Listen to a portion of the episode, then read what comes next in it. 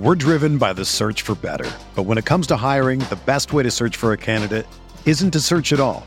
Don't search match with Indeed. Indeed is your matching and hiring platform with over 350 million global monthly visitors, according to Indeed data, and a matching engine that helps you find quality candidates fast. Ditch the busy work. Use Indeed for scheduling, screening, and messaging so you can connect with candidates faster.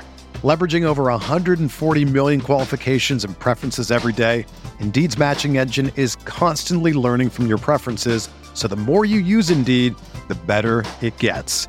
Join more than 3.5 million businesses worldwide that use Indeed to hire great talent fast. And listeners of this show will get a $75 sponsored job credit to get your jobs more visibility at Indeed.com slash BlueWire. Just go to Indeed.com slash BlueWire right now and support our show by saying that you heard about Indeed on this podcast. That's Indeed.com slash BlueWire. Terms and conditions apply. Need to hire? You need Indeed.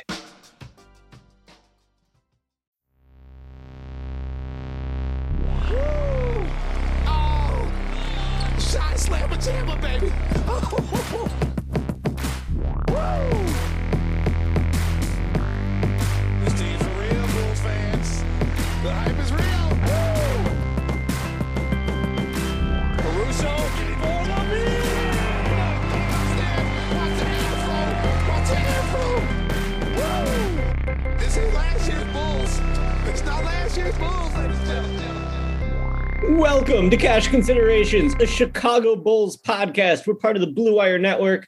I'm Ricky O'Donnell. As always, I'm here with Jason Patt and Jason. The Bulls are no longer streaking. I guess Benny the Bull has to finally put on some clothes.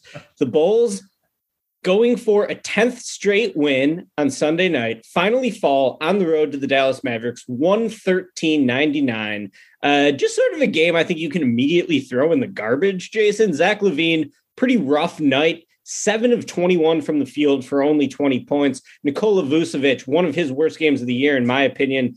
13 points, only six boards when he had been basically grabbing like 15 boards a game over the nine game winning streak. He shot six of 17 from the floor. He was just like missing everything, dude. My uh, my comparison for Vucevic and Jason, you're a you're a physically strong man, so maybe you know this. Do you ever like work out, like bench press, lift weights, and then try to play basketball the next day when you're really sore and you just have like no touch on the ball and you're just like missing by several feet? That was Vooch last night. He couldn't even come close to the rim. Uh, and the Bulls defense gets totally torched by Maxi Kleber, who went six and nine from three. Very nice, 18 points. So uh, kind of a trash game, but Jace. I mean, the Bulls are still nine and one over their last 10. I am a fan of round numbers, so it would have been really dope to get the 10 game winning Yeah. streak. Uh, it didn't happen. Still, mostly very good things to talk about around the team, but uh, you had to expect them to lose at some point, and they caught one on the chin last night. Yeah, I will say Dallas has been playing really well lately. They entered on a Six row, five game winning. They yeah, they entered on a five game winning streak of their own. So they've won six in a row now on the road. Sunday night game. Luka Doncic back. Luka, did not start well, but uh, he did roast the Bulls defense. He had a triple double, 14 rebounds, 14 assists. Uh, you mentioned Maxi Kleber had a big game. Uh, Dorian Finney Smith hit four threes. Josh Green off the bench was a huge spark. Made some huge plays in the fourth quarter as the the Mavs ran away from the Bulls. Uh, Jalen Brunson is having a really, I think, the best season of his career towards the Bulls. I mean, the Bulls defense was bad. The Bulls offense was bad. It was just a bad game, and it happens. Like the Bulls, yeah, I don't want to be, be be doom and gloom, but the Bulls kind of had been trending lately, just not playing great. And Billy Donovan, I believe, had been bringing this up. He brought it up last night. They haven't been playing their best ball, but still winning games. You like we talked about like that Pacers game, that Demar it's the game winner, the Wiz the the first Wizards game where they were down most of the game, another DeMar game winner. Even the Wizards game on Friday night, where the offense was awesome. They put up 130 points. Uh, Coby and Ayo were awesome off the bench. The defense was not very good in that game. That defense, the defense has been trending pretty bad for a while now. Uh, I think we're really missing Alex Caruso, missing Javonte Green, even just the energy that they bring. and we saw again last night the Mavs shot 50% from the field. Uh, I think they shot like 44, 45% from three. Uh, the Mavs have not shot well from three this year. I think some of that has been uh, just kind of unlucky. Because I mean, we know Luka creates so many open threes, and he was doing that yesterday. This time they were just hitting them. So when when Luka's creating those threes and the Mavs are hitting, uh, it is hard to stop them. And then when the offense just when Zach, as you mentioned, brutal night is the, uh, uh, not the best shot selection for him either. Uh, there was a point where they were up ten late in the first half, and it was kind of a weird start to the end. They, they go down ten to two, then they go on a big run. It's like all right, Bulls in control. They were up ten late in the first half. Uh, and then end the second quarter, going into the third, Zach's kind of just started into a fuck it Chuck mode, and he was not making. And then Vooch was also missing badly, as you said. And those two kind of shot them out of the game, and the Mavs just kind of kept scoring and kept scoring. The Bulls hung around for a bit. They were only down four going into the fourth. Mavs hit like five or six threes in the fourth. Josh Green had some alley dunks.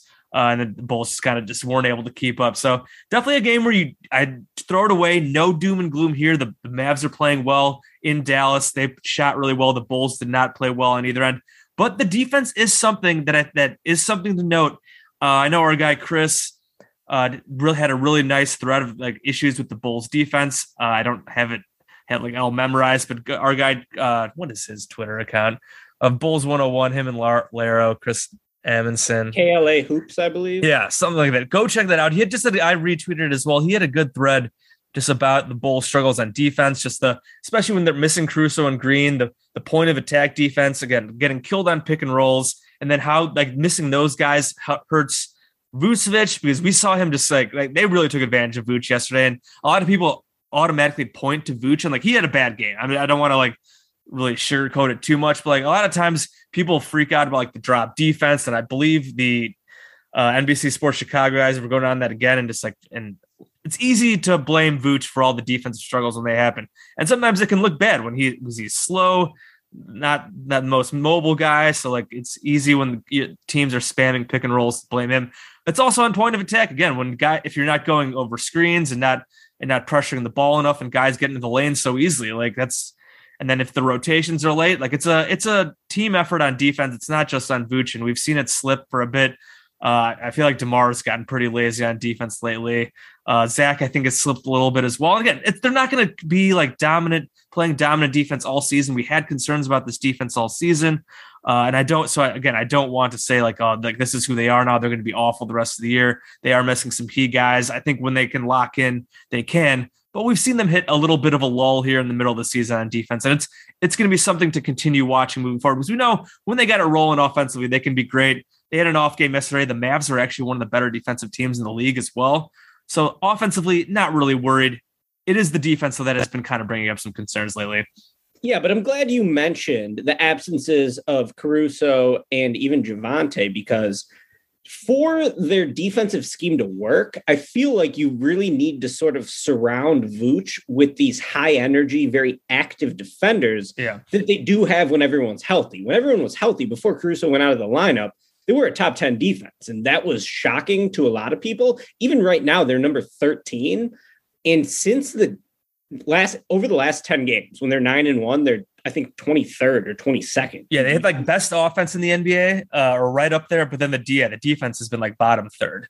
But a lot of that has come with Caruso out, right? Yeah. And now Javonte. All of it, I think. So yeah. uh, I'm not horribly worried about the defense, but it is sort of funny that the Bulls are just like more and more becoming the team we thought they would probably be in the preseason, where we thought oh, this is going to be a top five offense, uh, you know, in a best case scenario. And right now, the offense is number six in the league. Yeah, right, uh, right there. Yeah, like absolutely right there. The defense falling a bit, but uh, you know, they haven't had some of their key pieces. So I think the defense is ultimately going to be okay. I'm a bit worried about DeRozan getting taken advantage of defensively in the playoffs. Uh, and what's going to be interesting is this next stretch for the Bulls is against a bunch of really good teams. Jason and I were talking before we started recording the podcast. Oh, well, there's only been two games since the last time we recorded an episode. That's because the Bulls had a big break between the Magic and the Wizards, and then they just played uh, Dallas. So that doesn't happen. They don't have consecutive days off until the All Star break now. And uh, after the day off on Monday night, which is when Jason and I are recording, Tuesday, you're home against the Pistons. Wednesday, you're home against Brooklyn. Kyrie Irving probably going to play in that game. So I just got an alert on my phone that James Harden is yes. out with knee hyperextension uh, for tonight's game. So maybe Harden won't be in the lineup for the Nets. Interesting. Then yeah. Friday, you got the Warriors game, which is an ESPN game. Both the Nets and Warriors games are uh, home games on ESPN. So those will be great tests. I mean, you could see Klay Thompson in that game. I know the Warriors are going to be on a back to back, so maybe they rest Klay. But uh, you know, Nets, Warriors, two very good tests for the Bulls. Then you got at Boston, at Memphis, home against Cleveland, at Milwaukee. That's an absolutely Brutal. killer stretch through January 21st. But I kind of think it's good for the Bulls. Like, Yeah. let's see how they can measure up against some of these top teams. Uh, they do have a little bit of a cushion in the standings right now. They're still the number one seed. They got a game and a half lead over the Nets. So the Bulls are 26 and 11 right now. Nets 25 and 13, two game lead in the loss column. Uh, so I'm not like freaking out. Like the Bulls had won nine games in a row. That was totally incredible. You're due was- for a loss. You're not going to win them all. yeah, and there were like a lot of games in there that they could have lost. Like, quite frankly, I was at the Magic game. We talked about this already, but like they just played like shit that game, and they were able to salvage a win. Uh, and I want to see how they match up against some of these good teams, Jason, because it's really weird for a divisional opponent. They still haven't played the Bucks yet. The Bucks are the team I've been saying all year on this podcast, who I'm most worried about. I, I really hope the Bucks are healthy for that matchup, like as healthy as they can be, and you get to see the Bulls against Giannis, and uh, it'll be interesting to see how the Bulls can match up against the Nets now too, because the Nets haven't had Kyrie in the two games, but the Bulls have you know thoroughly outplayed them uh, in those two games, or at least you know in the first one they got hot in the fourth quarter. But uh, I'm excited for this stretch. This is it's like a measuring stick stretch for the Bulls. I think the Bulls are absolutely legit. I do think the Bulls are probably within the realm of a title contender right now, but we're going to talk about it a little more later. I don't know if you want to transition to it now or in a few minutes, but I do think the Bulls still need another piece or two. So uh, it, it's going to be nice to see them against some other elite teams and uh, just see how they measure up to them. Yeah, I kind of hope Harden plays. Uh, I would like to see them play all three guy, against KD, Harden, and Kyrie together. Uh, I don't think Joe Harris is going to be back yet. He's been out for a while too, but uh, I hope all three guys play. I know that I know Harden being out probably helps the Bulls win a game, but I'd like yeah, I'd like to see them play these guys at full strength. Klay, the Klay thing will be interesting because they the Warriors play the Bucks the night before.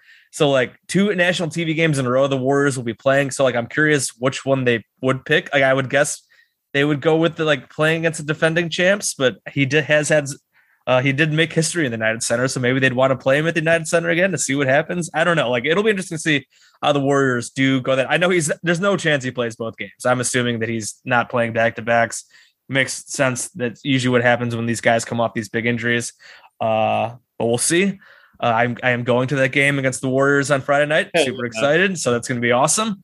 Uh, either way, I just like I hope uh, if Klay doesn't play, I hope Steph's back. I hope Draymond's playing because I know Draymond has this calf issue as well. But it sounds like it's not too bad. I guess just aside, uh, watching I watched a bit of I know I was watching most of the Bulls, but also watched some of Warriors Cavs. Uh, I know it was just awesome to see Klay Thompson back on the court after two seasons off, and the I mean the fans just so appreciative of seeing him out there. The crowd was uh, super hype for his intros, and like every time he touched the ball and scored, uh, it was that was just really fun to watch. So just an aside there about Klay. It would be I, I really hope he plays Friday, but I'm not kind of not counting on it right now. Uh, but Jason, yeah, before, before we get into more big picture stuff, Yeah. you published a piece on Coby White oh yeah. past week. Uh, I will say, uh, in terms of looking ahead, real quick here, I think I saw Caruso was out Pistons game. Not sure about Nets game, so just looking ahead of that at that Nets game again. Uh, yeah. Before yeah, before we talk about trades, anything like that, uh, Coby White, yeah, at Blog a Bull, we just wrote about Coby White's resurgent here, flipping the narrative on him. Uh, we talked about we've talked about Coby a lot here. Uh, and I was it that Hawks game I mentioned, kind of just started. He hit that rock bottom where they asked him to guard Trae Young in that Hawks game in Atlanta, and he just gets absolutely roasted in the first quarter. Also was struggling offensively, and it's like this is rock bottom for Coby White. Like he had had a nice game, I think, right before that against the Rockets, but like besides like a couple games, Coby had been really bad, really struggling. That's when I tweeted like, "Oh man, it looks like Ayo is like just like better than Coby at this point." Basically, since that bad first half, Coby has been awesome. Uh, and even even this Mavs game last night, he had a nice start to the game, was kind of quiet to close, but again, uh, overall he he had a it, was a it was a fine game, nothing special, but in general, like I mean, he's been shooting the ball so much better. Uh, we've seen him driving and finishing. He's never been a great finisher, and we've seen some really nice nice drives and finishes. We've seen some a little more playmaking juice out of him at times. He's still I don't want to say I, like I he's not good defensively. I, he's getting to be, I guess, less Less uh, less of a liability. sure. Obviously, as we saw the Bulls get, the defense has slipped. Like going playing Coby more and play and not having Caruso there, I think is probably part of the reason the defense has slipped a little bit. Because Caruso is an elite all defensive team player. Coby's just not very good. I would say he's at least trying more. Because I mean, last year Coby, I feel like is I, I don't have like stats in front of me, but I feel in terms of like dying on pick and rolls and like screens, like Coby would just die on screens all the time. I think he's at least battling a bit more, making a bit more, a few more plays defensively. So just um, with Coby playing like this, is, is this the real Coby White now? We've seen him have hot stretches before. How does this change? Like how we go into like the trade deadline? And I think we've again we have talked about this before, but I mean, if Coby's going to be playing like this consistently and be like a legit sixth, seventh man playing like this, uh, he's got a role on the team, as we know, with the lack of bench scoring and back bench punch that they have. Uh, that him and Ayo playing together, just like what against the Wizards, was awesome. They played like a perfect game. They com- they combined to miss like two shots out of like 14 or 15 attempts. Uh, and it's a nice little like yin and yang there with Coby's the offensive threat. Ayo's a stud defender, except Ayo is also awesome defensively or offensively in that Wizards game. He, even hitting a few more threes. Ayo's three point shot continues to be pretty decent, even though the volume isn't high. So it's been fun to see the, I those guys play money on catch and shoot corner threes if he's open. Yeah, Like, he he's been solid. only takes wide open corner threes, but when he catches it in rhythm, I have so much confidence that he's going to can it. I think he hit two more yesterday. So, uh, you know, just good to see Ayo. Uh, you know, still not regressing to the mean as a shooter. Like maybe he really has made meaningful improvement as a shooter when he's taking shots in his comfort zone. Yeah, he's gonna hit free throws better. He's been struggling a bit from there, but uh, yeah. So it'll be interesting again with the deadline a month away now. What they do with Coby if he has cemented himself as just a, a legit guy on this roster for this season moving forward. Uh, it will be interesting again when Caruso comes back, when Javonte comes back, how they split. They, they have such a deep backcourt now with Ayo playing so well and with Coby playing well, and when you get Caruso back, I know Javonte is more of a forward, but how those minutes get divvied up. I would assume like Troy Brown probably goes back out of the rotation mostly when Caruso comes back. I'm sure I oh, Ayo's and Coby's minutes will probably come down a little bit just naturally because there's only so many minutes to go around. But uh, it's in general, it's nice to see Coby playing well. Like I, I've said before that I've been a little harsh on him just because there have been times where he can just look really bad, but he's been so good lately. And when he's really good, he's really fun. He's been instrumental. He was instrumental in that winning streak, kind of saved the rest in a couple of those games when some of the stars weren't playing well. So good for Coby White. Seems like a super good dude. Uh, and hopefully he can keep playing like this. Yeah, dude, it just brings me joy to see Coby ball because you know you think about it, and only Coby and Zach remain as players Yeah. who were acquired by Garpax. Every single other player on the roster is turned over. You add Patrick Williams to that, and those are the only guys who were here from last year at the start of last season. Uh, and Coby was taken number seven overall. You know, last year during Billy Donovan's first season, they tried to make him a full time point guard. And Coby sort of struggled with that adjustment. Uh, there were some easy excuses for him too, though. Mostly that he had never really handled that position full time. Uh, you know, since he sort of rose up into being a guy who was going to make the NBA at the high school level, he was a big time scorer at North Carolina. He played point guard, but he wasn't exactly like a master facilitator. He was still just like sort of an all around dynamic guard. And I really felt going into this season after the Bulls offseason acquisitions that Coby was in a position to thrive. Now, this Yep. is even before we knew that Ayo Dosunmu was going to be an impact player, that Javonte Green was going to give him any minutes. And the fact that both of those things have happened as well has just sort of made the need for a bench scorer more pronounced. I've been talking about the lack of bench scoring for the Bulls all year. Coby's clearly that guy. And over the last 10 games, he's been fantastic. I got the numbers Yep. up over the last 10, Bulls nine and one over that stretch, of course. Coby White, 16 points per game, 51% shooting from the field, 46% shooting from three, 81.5% shooting from the foul line. He's getting almost three and a half assists per game. Uh, you know, not a ton of turnovers, 1.3 turnovers per game. So I think generally Coby's done really well. And the reason he has done well, it's it's you know multifold. But the first one is that he's just healthy from the shoulder. Yeah. yeah, it was his left shoulder, and he's a righty. but still, I feel like you could see him sort of like short arming everything when he first came back uh, before he caught COVID. And it just didn't look like he was shooting an easy ball uh, when he first came back this season. I mean, either way, I mean, you're when you're shooting, I mean, that just it's weird. If that's your left shoulder is still very important too when you're even as a righty. Yeah, and like the one thing we know about Coby is that he does shoot a really easy ball from three point range. I, I've mentioned it before, but I saw a list of the most three point makes for anyone 21 and younger in NBA history, and Coby's like 10th on the list. Coby doesn't even turn 22 years old until next month. Basically, like one five weeks from now, Coby's going to be 22. And while like, you know, the the position he's occupying, I do think like uh, you know, like the microwave bench score. It's not like the most difficult position to fill, but it's one that the Bulls really badly need right now. And I think Coby's got some juice to potentially, you know, continue to grow more and more uh, as a player in terms of his all around skill set. A couple things I like from Coby. One, he's hitting, he has his highest three point percentage ever right now. I think it's 38%. He's also taking his most threes per field goal attempts ever. The stat is three point rate. It's got his highest right, three yeah. point rate ever. And as you alluded to, he's finishing better than ever. Shots within three feet of the rim, he's making 61% of those shots. And then incrementally, incremental improvement on defense, I think, has also been a big thing. Uh, Billy Donovan's praised him several times for his off ball defense. I think he's done a better job getting around screens. So I've really liked what I've seen from Coby, and I think that there's a reason Arturas Karnisovas and Marc Eversley kept him around when they got rid of anyone else. I think that they saw that Coby had talent, and that if they put, uh, you know, like better pieces and less of a burden on him to just like be the guy who creates the advantage, that Coby could be a pretty valuable player in this league. And now this is his third year, Jason. So we'll end this with this, at least this little segment how, how much per year do you think Coby White's getting on his next contract? Because he's going to be extension eligible after this year. I'm I have no inside information on this. I would be sort of surprised if the Bulls locked him up to an extension. I would, be yeah, uh, I would be too. an early extension, just because that's you know just typically something that's difficult for a player and a team to agree on. But I'm kind of thinking that Coby's made himself a ton of money over these last 10 games as long as he can keep it up. If he keeps it up. Yeah. Just with his youth, his shooting, his height at six five, and his draft pedigree at number seven overall.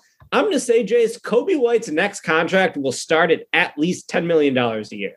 And before this hot stretch, I mean, I, I, had no idea where that number would be. So maybe I'm getting a little too optimistic uh, from Coby's perspective in terms of cashing in. But dude, he was a top 10 pick. He's shooting the ball well. He's six five as a guard. He's very young.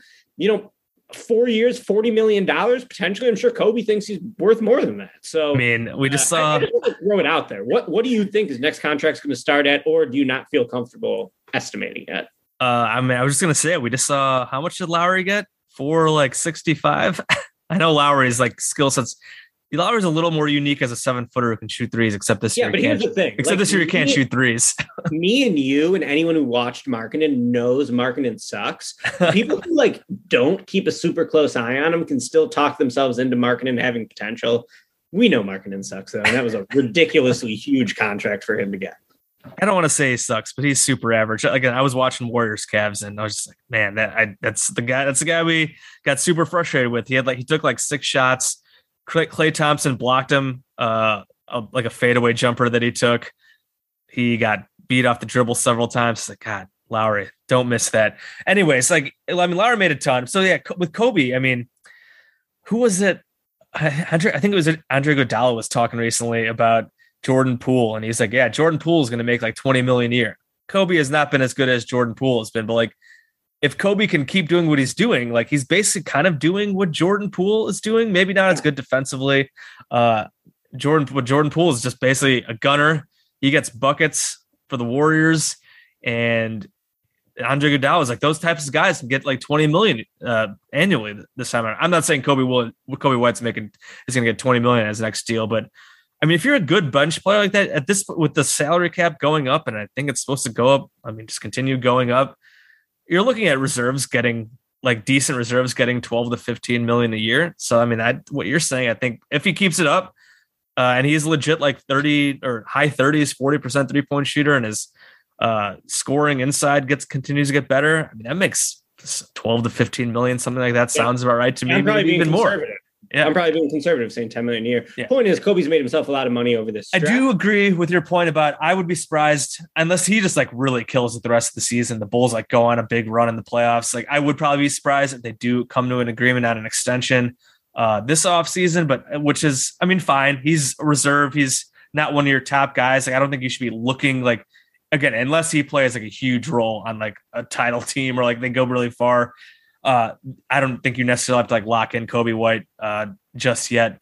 Uh, but it'll be definitely something to at least keep an eye on coming uh, as he gets done with his third year. If you're a basketball junkie, then you know there's no better time of year than the NBA playoffs. Twice a week, JJ Redick is cooking on his podcast, The Old Man and the Three. He has guys come on in all stages of their careers to talk about the league and share stories you won't hear anywhere else, including Devin Booker on why he talks so much trash, Ray Allen's epic free throw competitions with LeBron in Miami, and the moment Tyrese Halliburton knew Pascal Siakam would be a good fit in Indy. In addition to player interviews, every Monday JJ breaks down the top three things happening around the NBA with unmatched analysis, not outlandish takes, and is often joined by masterminds of the game like Tim Legler to dive deep on rookie reports, trade breakdowns, and why is mean mugging now a tech. You won't find another outlet that covers the game as comprehensively and with such insight as JJ does it on The Old Man and the Three. Make this your companion podcast during the playoffs. Listen to The Old Man and the Three ad free on Wondery Plus or wherever you get your podcasts. Um, let's let's move. Let's let's shift to uh, some trade talk. Um, it was our last pod. You were not with us. I was with Mort, and we talked a lot about trades. We talked about a lot of Jerami Grant, Harrison Barnes, Torrey Craig, other guys, other names out there. Um, the Jerami Grant stuff is, I think, something we we talked about a little bit too. And when the last time we were together, him or Harrison Barnes, I wrote something about Patrick Williams at Forbes. Uh, and last week, I think that was after we did our pod, just about like how if you're going to make a big splash, splashy trade, like you're probably going to have to trade Patrick Williams. A lot of pushback on, from the fan base on Twitter about trading Patrick Williams. Uh, I personally think that I would be very open to it if you're trying to go all in this year. Uh, Patrick Williams update, at least I, I think he has. I there, I know there was an article. There was an update on him. He's been out on the court. I think he's been doing like a little work. I think he he's making some progress. I know when AK spoke last week, he said like that still open for a return. I think this initial timetable open for a return. I still can't really like say that I can rely on Patrick Williams to give the Bulls anything of quality this season. A guy, young guy who was hurt to, hurt for training camp, played five games, then out for whatever, however many months it'll be, coming back and getting thrown into like a title t- playoff slash title run. Like I just would be shocked if Patrick Williams was able to come back and make an kind of impact, especially with the weird nature of his injury, which which is why I think I'd be more comfortable trading him in an all-in move for a Jerami Grant or whoever the hell you want to talk about. I just saw today or uh, on Bleacher Report, Eric Pincus wrote something bringing up the Bulls as a possible Jerami Grant suitor. I know at the Athletic, uh, Shams with his like weekly notebook did not mention the Bulls as a suitor, but I feel like with trades we've learned like the Vucevic thing came out of nowhere. Like I don't know, like how what, the rumor stuff, like you never know, like what's what's actually going on. AK has kind of operated in the shadows for a bunch of stuff, except for Lonzo Ball.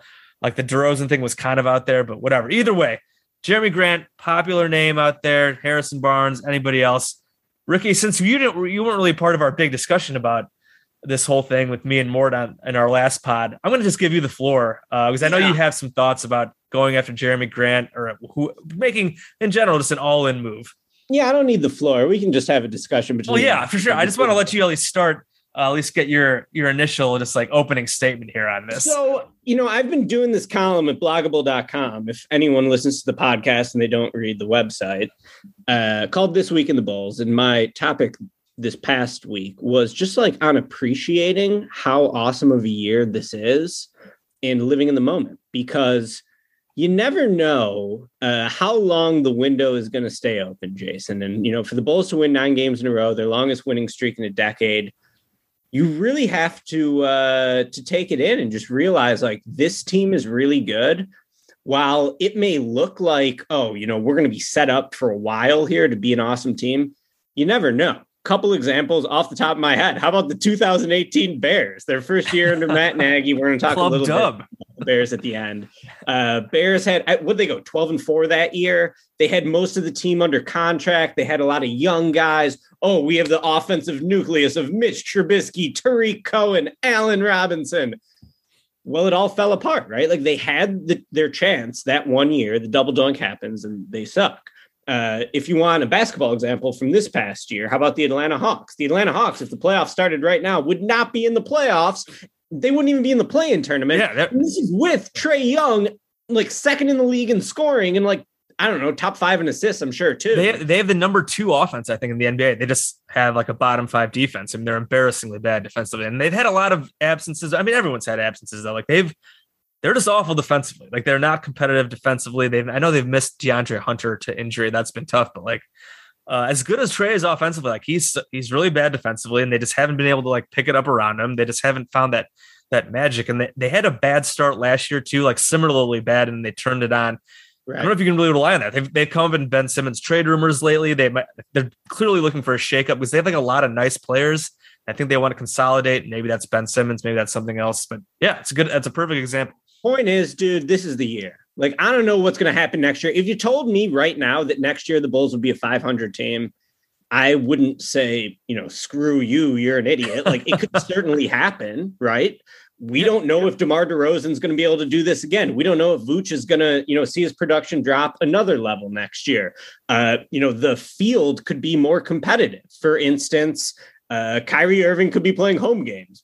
Ben Simmons could be somewhere. The Sixers could have another co-star next to Joel Embiid. COVID is part of this too. Like we don't really know how the variance that comes with the pandemic is going to affect the rosters in the playoffs. But I really think this is the year, Jace. Like there's no plan for next year, man. This is the season. You are one of the five or six or seven best teams in the NBA and the Bulls should try to win the championship this year. I really believe it. And if you look at, you know, the offensive and defensive efficiency, you look at the net rating, the Bulls have a lot of the markers of a team that historically competes for a championship. But I think if you look at how the roster is constructed, they still have a pretty big hole at the power forward spot. Like as of right now, Javonte Green is probably starting those minutes still uh, with everyone healthy. Otherwise, you're starting Caruso. Caruso, You got. DeRozan at the four. When you think about the playoff matchups, who you're going to see, it's Giannis and Antetokounmpo. It's Kevin Durant. It's you know those Jimmy. big forwards Jimmy who just sort of dominate the league.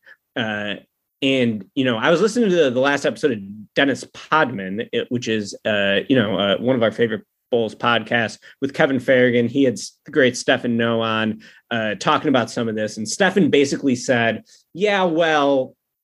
Uh, you know, you don't defend Giannis with one guy. You don't defend Kevin Durant with one guy. It's a team effort. You have Caruso, you have Lonzo. Totally agree with that. But another point that I've been thinking about for a little while, and Kevin voiced it on the podcast, is that it's really hard to win a championship when you don't have one of the best players in the league. And while DeRozan's been awesome this year, uh, it's still a stretch to call him like a top five player in the league. He could potentially be having, you know, a top 10 season, but uh, it's tough to just be like, hey, DeMar DeRozan, carry us to a championship the same way Kawhi Leonard carried the Raptors to a or championship Giannis. the same way last year. LeBron carried the Lakers to a championship, the same way Giannis carried the Bucks to a championship. So the best way around that is just to get as many top 50, top 60, top 70, top 80 guys as possible. And power forward is the one spot where they still don't really have one of those guys. So I'm all in this year on the idea of leveraging your best trade assets and trying to get another top 60, top 70 player. Uh, specifically, I think what you're looking for is probably someone who's at least six eight, someone who ideally could slide over to small ball center minutes, which means you probably need a wingspan over seven foot, seven one, uh, someone who could rebound, someone who can still stretch the floor. And while he doesn't check all of those boxes because he's a bad rebounder, uh, I really think the guy is Jerami Grant. And I fully understand it's risky. I really like Patrick Williams too. I think Patrick Williams long term is a super enticing prospect. But I would be willing to part with Patrick Williams. And the guys I would be looking at are Jerami Grant, uh, Pascal Siakam, and there, there's one more that's slipping my mind right now who we always talk about too. Oh, Harrison Barnes. Barnes. So those those would be the three guys I would be looking at. I think Grant is the one that probably makes the most sense. He's also probably the riskiest. The- yeah, I was, I was gonna say the most gettable. I mean, all, tons of rumors right now around Jerami Grant. I mean, the Pistons are awful; they're not going anywhere. Uh, almost certainly is- traded. it's a risk I'd be willing to take, Jason, because these opportunities, the one the Bulls have in front of them this year, shit, man, it only comes around so often. And to say, well, you know, Patrick Williams, he could be pretty good by the time he's 25. He's not going to be 25 for five years. by then, who knows what the rest of the roster looks like? You know, DeRozan, Vucevic, those guys could be. I mean, even at 25, let's I mean, let's give him a little more credit and be like 20. Say he's like, could he be as good as Jerami Grant when he's 23? I mean, maybe in like the next That two or would three seasons. Like, That'd be a great outcome for him, Right, though. exactly. If he was he was as good as Jerami Grant by 23, that would really be a great outcome for him. Now, uh, I think that people have seen Jerami Grant since he's gone to the Pistons, and they see a guy who's sort of an inefficient volume scorer. And they think, oh, you know, Jerami Grant kind of operates in similar areas to DeRozan. Uh, Jerami Grant could mess up the team chemistry. Jerami Grant could be someone who, uh, you know, just like isn't going to be like it could potentially even be like subtraction by addition, right? Like he could kind of like mess up the good vibes the Bulls got going. And I understand that. I think it's possible, but I think it's worth the risk to add a guy who is, you know, top 60, 70 player in the league and someone who checks a lot of the specific boxes the team needs. Jerami Grant, six foot nine, seven foot three wingspan, very good shooter, typically over 35% for most of his career, typically money on catch and shoot threes. Defensively, so this is sort of where the argument comes in, right? The part of the reason I think Grant would be such a good addition is because I think he could draw the primary assignment on Giannis, on Yeah. KD. I would almost stops certainly. Dude, no one stops those guys. I mean, Giannis literally just ran through DeAndre Ayton, Yeah. who's bigger and stronger, and you know, still pretty. Is he stronger? The Giannis is a, is a monster. Giannis honestly might be bigger. Well, no, I'm Giannis saying is like seven foot. and Dude, I'm saying he's bigger and stronger than Grant. oh, oh, yeah, okay. I was like, I, was like, I don't know if he's stronger than Giannis. Giannis is No, like, no, no one's stronger than Yeah. Giannis. Giannis is the incredible Hulk. Okay, yeah. But after doing some deep dives on the film, I think Jerami Grant uh, can be pretty can be pretty solid. At least dis- semi disruptive. That's like what you were asking for. Is just disrupt. You just don't want to have those guys be able to like. Again, you're definitely not going to stop them, but at least disrupt and make it difficult on them, and like not have to like be sending doubles at them all the time and all that kind of stuff. Yeah, Grant's statistical markers are pretty impressive. A block rate over 3%, a steal rate over 1.5%. So I think that's encouraging. And if the Bulls were to get Jerami Grant, obviously he's averaging like 23 points a game now. He couldn't be that guy. No. But if you remember, when Jerami Grant went from the Nuggets to the Pistons, the Nuggets offered him the same contract the Pistons did. I believe it was three years, $60 million, 20 million a year. That's what Zach LaVine is currently making. That's what he signed on his Yeah. second deal.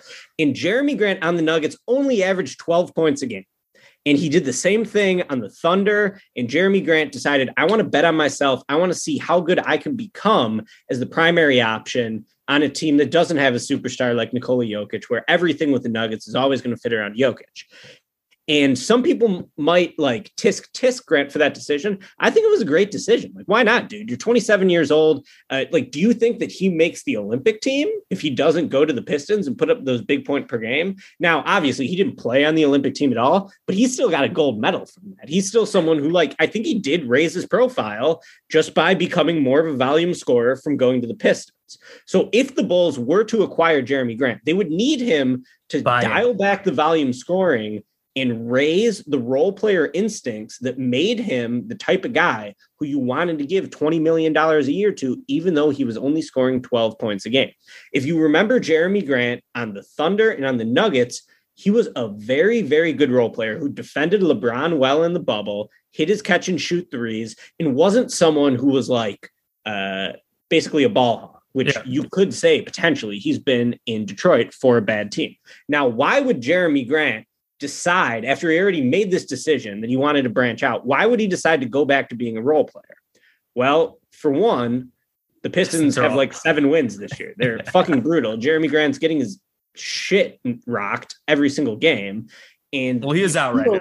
He is he's out for, He's for got like a thumb injury right now. Yeah, surgery. and He'll be. I'm not sure when exactly he'll be back, but sometime relatively soon, I think. Yeah. So the Pistons are losing constantly. And what's really appealing about Grant from my position is that the Bulls organization has so many connections to him. Yeah. Marc Eversley, when he went to Philadelphia, Jerami Grant was there. Grant ends up going to OKC, head coach Billy Donovan. And Yeah. that's sort of when he became a guy who was like, all right, now Jerami Grant's a guy. Jerami Grant is like a really high end role player. Uh, then he goes to Denver, has the breakout bubble. Who's there in Denver? It's Arturas Karnisovas. So, uh, with all those connections, I think that the Bulls would have a good chance of getting Jerami Grant to buy in. He was also on the Olympic team with Zach LaVine. He's also the brother of Bulls legend Jaron, Jerian Grant uh, and the son of Horace Grant's twin brother Harvey. So there's like all these connections with Jerami Grant. And I just feel like if anyone could get him to buy into the role, it's Billy and it's AK.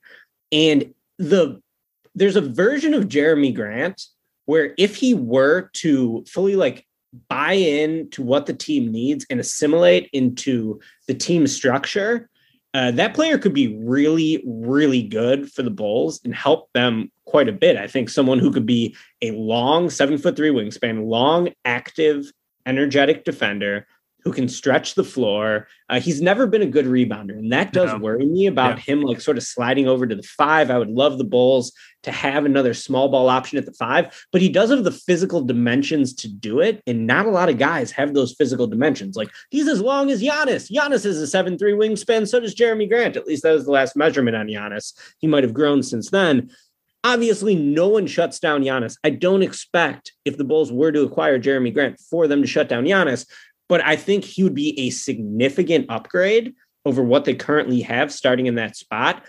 I still love Javonte Green. I think you still want Javonte Green playing 15 minutes a night, but just having the ability to throw someone with Jerami Grant's length and scoring touch, I think would be huge. And then if you want to look like into the future, as maybe Vooch starts to slip a little bit more, maybe DeRozan, you know, he's not going to be doing this every single year probably. Maybe Grant does take on more of the scoring load, right? More of the scoring burden. He's right, right in his prime. He has one. He has next year on his contract still. So like, it's not like he's an expiring. So you got at least next year. Uh, and then I mean, maybe you do keep him around because again, he's in his prime. So it's not like this dude's like an. I know Barnes is a little like three year, maybe two or three years older. So like right in the middle of his prime, he's got another year left. So it's not like it's just. I mean, we're talking about going on all the, all in this year. It's not like it would just be this year though. You'd have a a, a really good player again for next year then. So it's not like you're just throwing away Patrick Williams for an expiring and like just a just a one year shot for sure. Like you never know what could happen in the future. Because that, I think that's that is just one of the big concerns I know about making this type of deal for like not a like. I think a lot of people think they hear Patrick, trade Patrick Williams. I mean, a lot of people just don't want to trade Patrick Williams in general. Which I mean, whatever. I know fans get attached to their young players.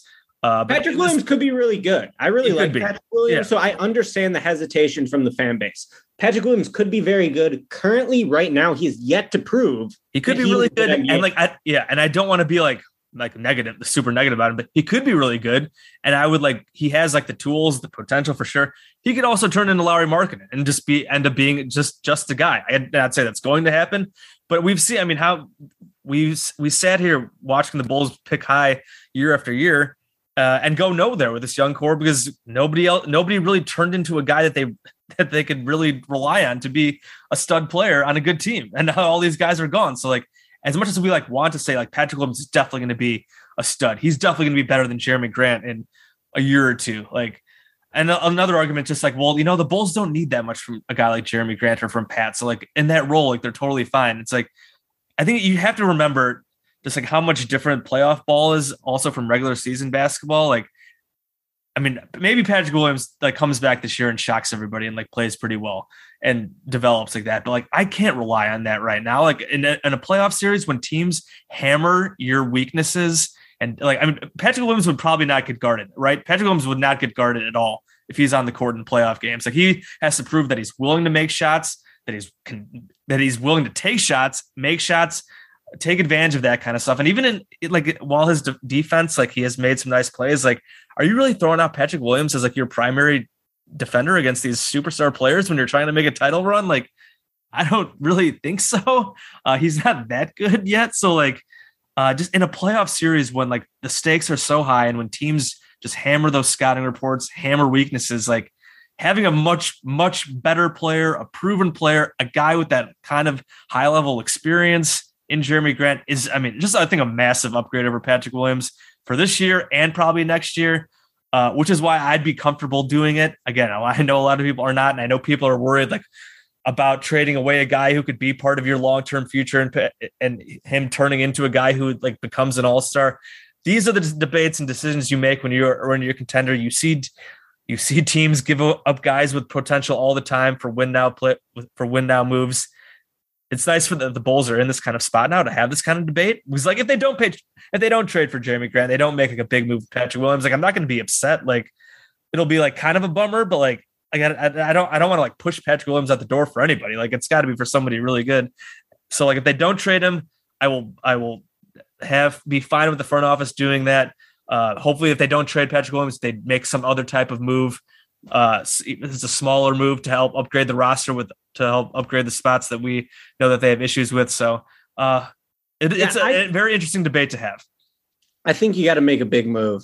I think this is the year, man. Like uh, we don't know what's what's going to happen next year. The the field could look totally different, and I really feel like the Bulls have an opportunity this year. And you know, if you're not going to have a true Hall of Fame level talent on the team, the best thing you can do is sort of model yourself after the 04 Pistons, who, by the way, had a Hall of Famer and Ben Wallace, a bunch of other like totally amazing players on that team. but just to try to get five All Stars, right? And Jerami Grant hasn't been an All Star. Neither is Lonzo Ball, but both of them I feel like are sort of on the Border, cusp of being. Yeah, Grant was like borderline last year. I feel yeah. like he got a door really. I think he fell off a bit as the year went on. Like when the All Star like voting was happening, he was at least like a fringe like player, All Star player last year.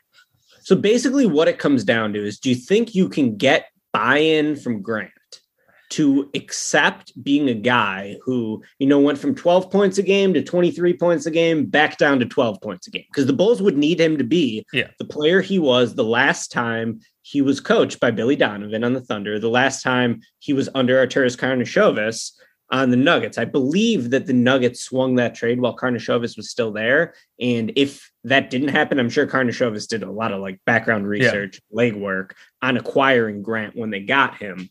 Uh, so that would be the question. And then it's like, you know, how much how much do you trust Grant's defense against some of the biggest players in the league, biggest stars in the league? And of course, like we've been saying, you're not going to slow those guys down. But I mean, he's six nine with a seven foot three wingspan. He's strong, he's wiry, he's athletic. Uh, I've pulled some clips of Grant defending Giannis that are really impressive.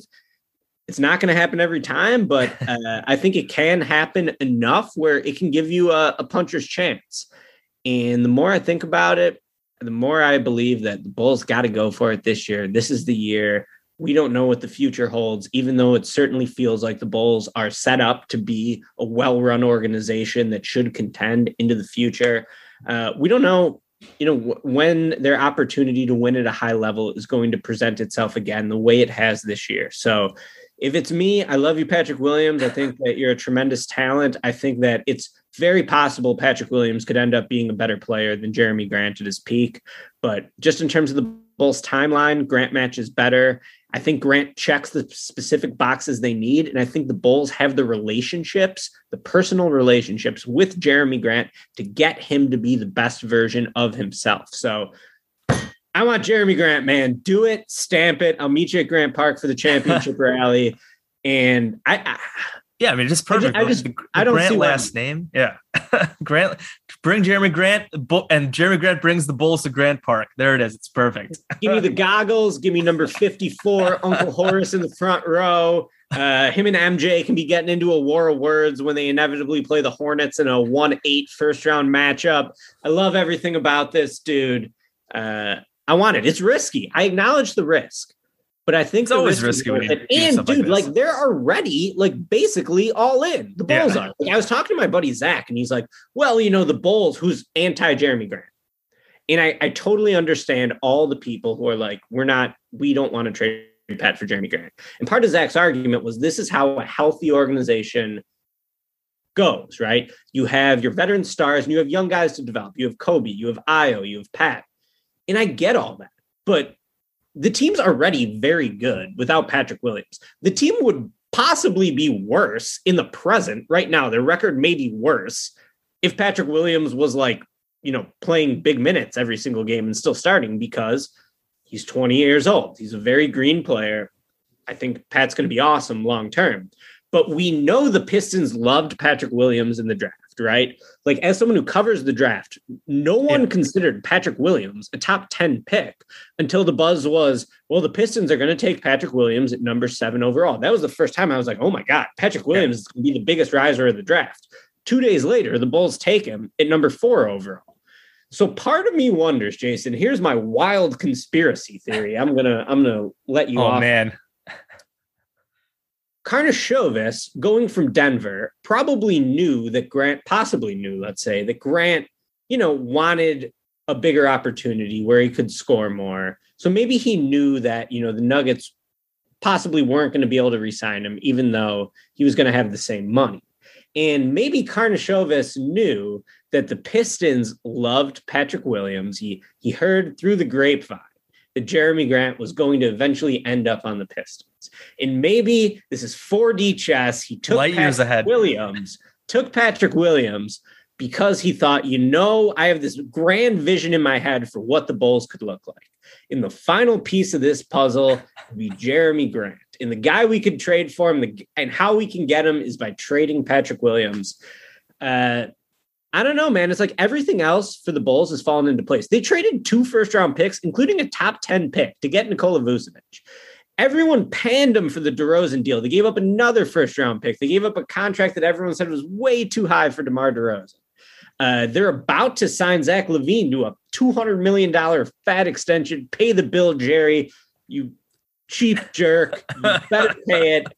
And I think they just have a hole for one for they need a little bit more beef inside. So I think the Bulls need two things. I think they need Jerami Grant or Pascal Siakam or Harrison Barnes. And then they need a backup center who can catch the ball and pass the ball. Because Tony Bradley can't really do that. There should be backup centers available on the market. Steph brought up Cody Zeller on the last Dennis Podman episode. Kevin brought up Robin Lopez. I think either of those guys would be cheap and gettable. And then I want Siakam, who's probably not going to Siakam's not going anywhere. The and Raptors Fred- are on fire lately. Yeah. They're like Him and Fred Van Vliet are destroying these days, and Scottie But, Barnes. are but killing that's the type of guy you want. Yeah. A Siakam, a Barnes, a Grant. Barnes will give you more offensively. And before I started really digging into uh, their histories, I preferred Barnes over Grant. Now, after I dug into it, I'm on Grant. I, I want Grant over Barnes. So uh, I think Grant offers you more defensive potential and he's less of a clean fit offensively. But Grant has been a pretty damn good catch and shoot threat throughout the last few years. Yeah, So- when he's been like a role guy. I want Jerami Grant, dude. Give me Jerami Grant. And I think that I think it's worth it. It's risky, but it's worth it. Yeah, the Kings situation with Barnes is weird. Who knows what the fuck they're doing? They're awful, and they lost to the Blazers yesterday by like 15. Blazers didn't have Dame or CJ, and I think Norman Powell might have. I mean, the but the King that the race for that 10 spot is so bad in the West. Like the Kings are are right there. So like, I wonder if they're gonna think that oh yeah, we can get this number 10 spot in the play in and end this playoff drought. Uh, that they like keep Barnes. It was Barnes has been pretty quiet lately. I don't know if he's just like mailing it in. I feel like that whole team is just mailing it in. I feel like they should be better than they are. It's just just kind of weird. So it'll be interesting to see how that goes. Siakam, like I think that's a pipe dream. Like, I think that'd be like the ultimate ideal for what they could get for that for that four spot. Uh, but he's been playing really well lately. Like I said, him and Fred VanVleet. I mean, Fred VanVleet probably going to be an all star this year, and he's hitting ridiculous shots all over the place. He's been really good, and the Raptors are kind of running up the standings.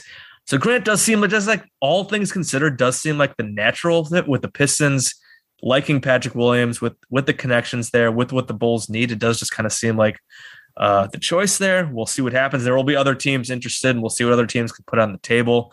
Uh, it will definitely be something to watch. Again, we're exactly one month out of the trade deadline right now, so it should be a very fun month ahead. We'll see. I guess depending on how the Bulls if how they manage this upcoming tough tough stretch. Like I like I'm assuming that the, the Bulls would not be trading for Jerami Grant like right now. He still is out. He's hurt. I think they would. That's probably something that would go down to the wire, perhaps. Pistons will get teams bidding against each other and all that stuff.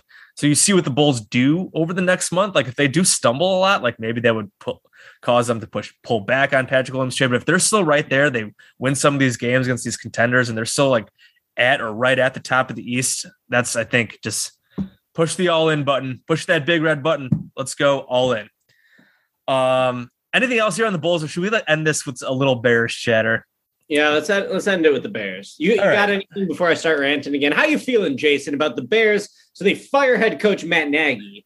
To my surprise, to my pleasant surprise, they fire Ryan Pace, but Ted Phillips remains uh, in sort of like a shadowy. Is he football operations? What is he? Business And then you got George McCaskey, who is going to be letting Bill Polian, the legendary former Colts executive who thought Lamar Jackson should play wide receiver, they are letting him choose the Bears' next GM.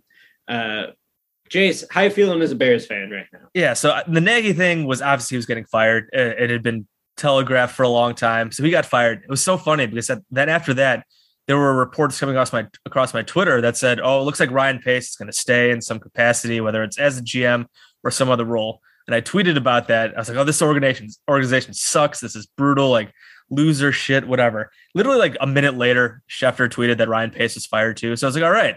Great day and Bear with the Bears, clean house, fresh start. It's what they needed. Ryan Pace did some nice things. The I think the Khalil Mack trade was a great move. I know it hasn't really worked out lately, but you go go all in on that defense, and they were awesome for the one year. And Mack, when healthy, is still pretty good. Uh, that trade was great, but he just he fucked up the most important position on the field multiple times. The Mike Glennon thing alone, fireable offense. The Trubisky trade, awful, uh, and just like so many other issues there with the te- with the team building. He needed to go too, so they get that right a lot of Bears fans happy. And then George McCaskey did a one hour Zoom call with the media today, and just all the goodwill went out the window.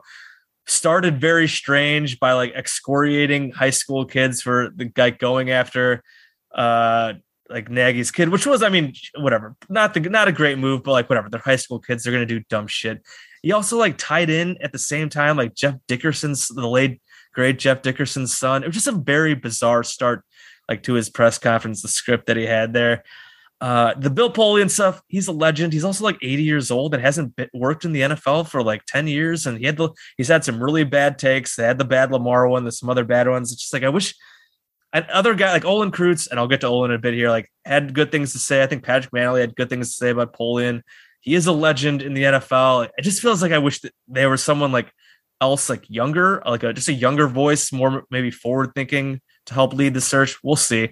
Uh, George McCaskey kept bringing up Bill Polian's book, which I will not be reading. Uh, shouted that out multiple times. The Olin Kreutz stuff was ridiculous. Calling out Olin Kreutz, calling him a liar for the story that Olin Kreutz like was offered like a fifteen hour, fifteen dollar an hour like job to help the O line. Brutal, weird answers about Justin Fields being the face of the fr- or being the quarterback of the future. So just like an hour of just super weird. I would like to credit the Chicago and the Bears media for pushing him on a lot of things, just about accountability, about his job, and like why fa- any fan should like have any faith in him when he like admits he's a fan himself and doesn't know anything about football. When they still have Ted Phillips doing these, like being part of it, like why is Ted Phillips there, like answering questions about the Bears, like. Uh, like eh, they asked him about the Arlington Heights stuff, which I love the idea of moving to Arlington Heights, not just because I live basically right next to Arlington Heights now. Like I think it's a great idea, no brainer. Whatever. Have Ted Phillips do his own thing and ask him about Arlington Heights later. He should not be any anywhere around this around the football operation stuff, but he's going to be a part of this group, uh, including a few other people, Bill Polian and George McCaskey, a few other people that are going to go into hiring the GM. Uh, and just like, why? Please get him away. So just like after like the good vibes, and again, Ryan Pace and Matt Nagy seem like good dudes. I hate sometimes hate to be like uh celebrating somebody's firing, but just for for Bears football, it needed to happen. So like it went from just being like, all right, being kind of excited about the Bears' future to be like, this is the same old bullshit. George McCaskey doesn't know what he's doing. Uh, and Ted Phillips is still there, even though he's like kind of not there. It's still still there. George still clearly trusts him a ton. He even said in the press conference. So it's just like at this point, you just gotta like throw your hands up, just hope they get lucky with this GM hire. Hope they hire a good coach who can develop Justin Fields, and that Justin Fields turns into a complete stud, and they somehow end up being good because we've just seen so much bad Bears football for so long at quarterback all over the place. And just like this press conference with George McCaskey did not help anything today, and just kind of a buzzkill after just like the the high of thinking about cleaning house and getting new people in there. The press conference was horrible. Bringing Jeff Dickerson's son into it is the most unbelievable, senseless bullshit you could possibly say. And it's just like truly fucking disgusting on a human level that George McCaskey, who is the son of uh, someone who is the daughter of someone who founded the Bears. Like George McCaskey is a complete fucking idiot. He's never earned a single thing in his life. He's a rich kid who had all this shit handed down to him. With that being said, dude, I'm very happy Ryan Pace got shit canned. I did not expect Ryan Pace to get shit canned, and you can make an argument for why Ryan Pace potentially could have could have stayed around. I don't Uh, really could He did some good things, as you mentioned. I would say if you were dicing it up, it was probably like, if I'm being charitable to Pace, it was probably like 40% good, 60% bad. What bothered me about Pace is I thought his process was just dog shit. And so while the results would sometimes work out, the process was so consistently bad year over year over year that it ended up leaving a bunch of holes in the team. The, you know, there was a there's a thought process to the draft that this is especially in the NFL when it's seven rounds that all this is a crapshoot. What you should do is like trade down, accumulate picks, give yourself more bites at the apple. Ryan Pace was the other way. Ryan Pace is like, I'm getting my guy. I'm finding my guy. I'm trading up. I'm getting that guy. And too many times that blew up in his face. It left the Bears with too few draft picks, and that turned into holes on the roster. Uh, I mean, like the Mitch trade. added- the Mitch trade was brutal. Like even Mitch aside, like they moved up one spot, and then they picked the wrong guy. I mean, it would But there's so many more. There's so Yeah. many more from that too. And then like you could look at all the bad first round picks. How about like Anthony Miller is a second round pick? How about did, Adam? did he draft Kevin White, which is unlucky, Uh, but Kevin White was his first pick. I'm not even gonna like crush him for that one, but Adam Shaheen, brutal. like, dude, these are top 60 picks who are Yeah. out of the league like four years after you take him. What are you doing, Ryan Pace? So I felt like Ryan Pace's big issue is that he had no humility. He was always like, I know who I want. I'm getting my guy. I'm trading up for Anthony Miller. I'm trading up for Mitch Trubisky. Well, when you do that and those guys consistently bust, then you're left with fewer picks, holes all over the team. Uh, I gotta say though, like all their Bears fans are losing their minds today, and rightfully so. I mean, the Bears are a, a fucking pox.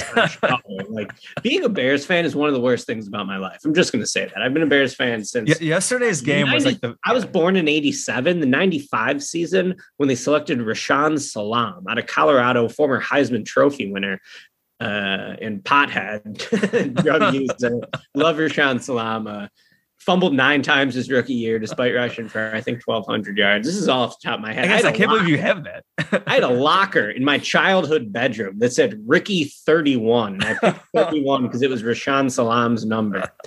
Uh, with all that being said, I'm feeling a little bit more optimistic than I think most Bears fans are, just because Pace got fucking fired, and that rocks.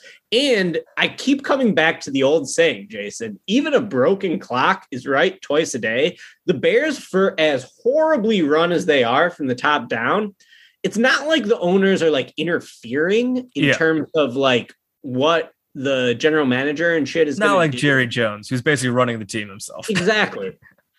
So if they magically hire the right person and that person can hire a good coach, it's possible it works out. And I really did not think Ryan Pace was going to get shit canned, and he did. And that's awesome because keeping him around and firing Nagy would have been like It's bizarre. so No reason- no reason. so unsatisfying and Yeah. unfulfilling. And then it would have just been like, all right, how many more years do we have to wait until Pace gets fired? So uh I'm feeling a little bit more optimistic, and maybe Bill Polian can just somehow get lucky and hire a good GM.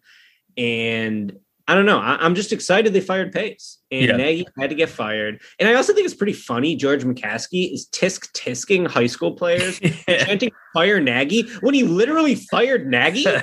Like, they were chanting that, by the way, at George. They weren't chanting it at Nagy. It's not like Nagy was going to fire himself. Yeah. They were like, "Hey, George, fire Nagy, you big idiot! Fire him. You should have fired him last year." And what does George do? He fires Nagy. So why is he getting so upset? He is just so such like a fail son idiot. I mean, I, it was that like whatever Nagy's kids game. Who it was probably it was probably Who a little over the line, but it's high it's high school kids. They're gonna do shit like whatever. Very, very debatable on if that even crosses the line. And it's like a handful of people in one north suburb.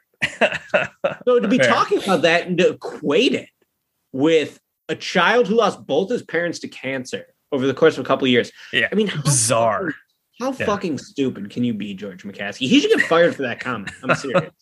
Well, the But in well, terms of the the board's not going to fire him. I don't care about the Croots thing either. People are like blowing that up into a big deal. I don't care. Who cares? Oh, I think I mean, it's, if I think it's funny and stupid. Ultimately, it does not matter. Stupid. It's Yeah. funny and stupid, but it doesn't matter. No.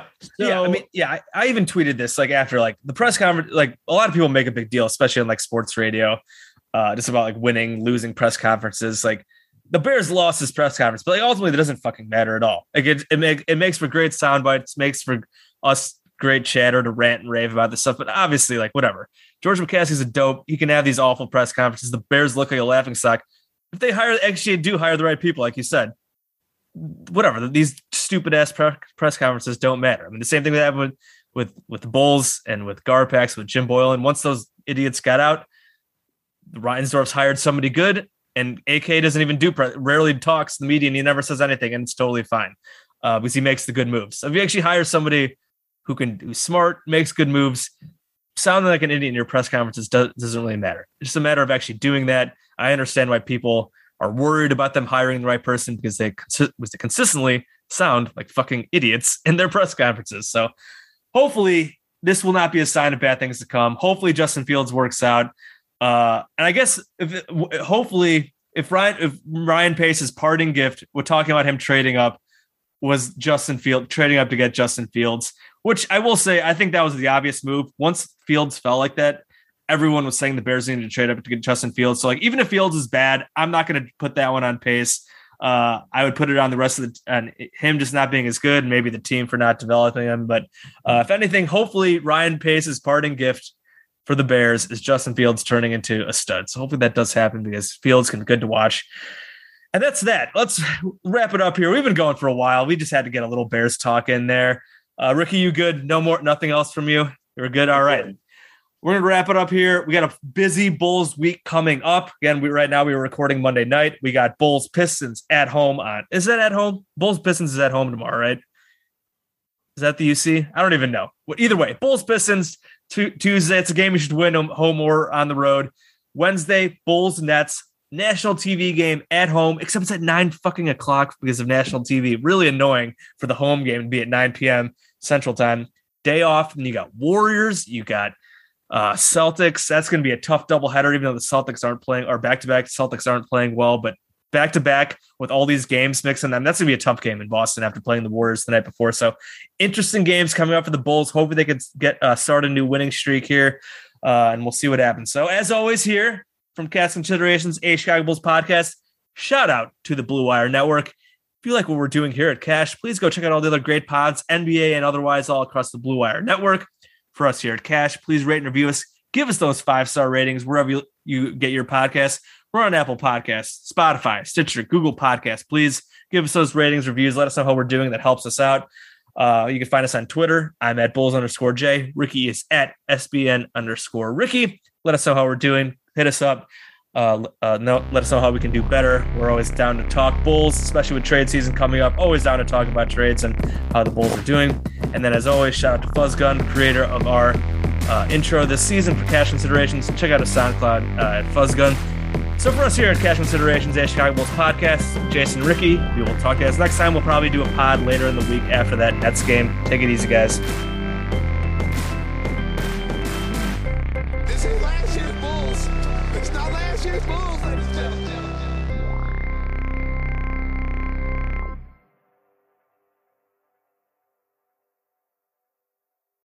Whether you're a world class athlete or a podcaster like me, we all understand the importance of mental and physical well being and proper recovery for top notch performance. That's why I'm excited that Unifyd Healing is sponsoring podcasts on the Blue Wire Network. Unifyd Healing is a new and super innovative global network of wellness centers powered by Energy Enhancement System, or EE System. If you haven't heard of the EE System yet, then you'll want to listen up. This technology promotes wellness, deep relaxation, purification, and rejuvenation. Wherever you are across the globe, access to a center is easy and affordable. Interested in experiencing the EE System technology for yourself? Go to unifydhealing.com slash bluewire to learn more and find a center near you. That's unifyd, U-N-I-F-Y-D, healing.com slash bluewire. No material or testimonials on the Unifyd Healing website are intended to be viewed as medical advice or a substitute for professional medical advice, diagnosis, or treatment. Always seek the advice of your physician or other qualified healthcare provider with any questions you may have regarding a medical condition or treatment and before undertaking a new healthcare regimen, including EE system.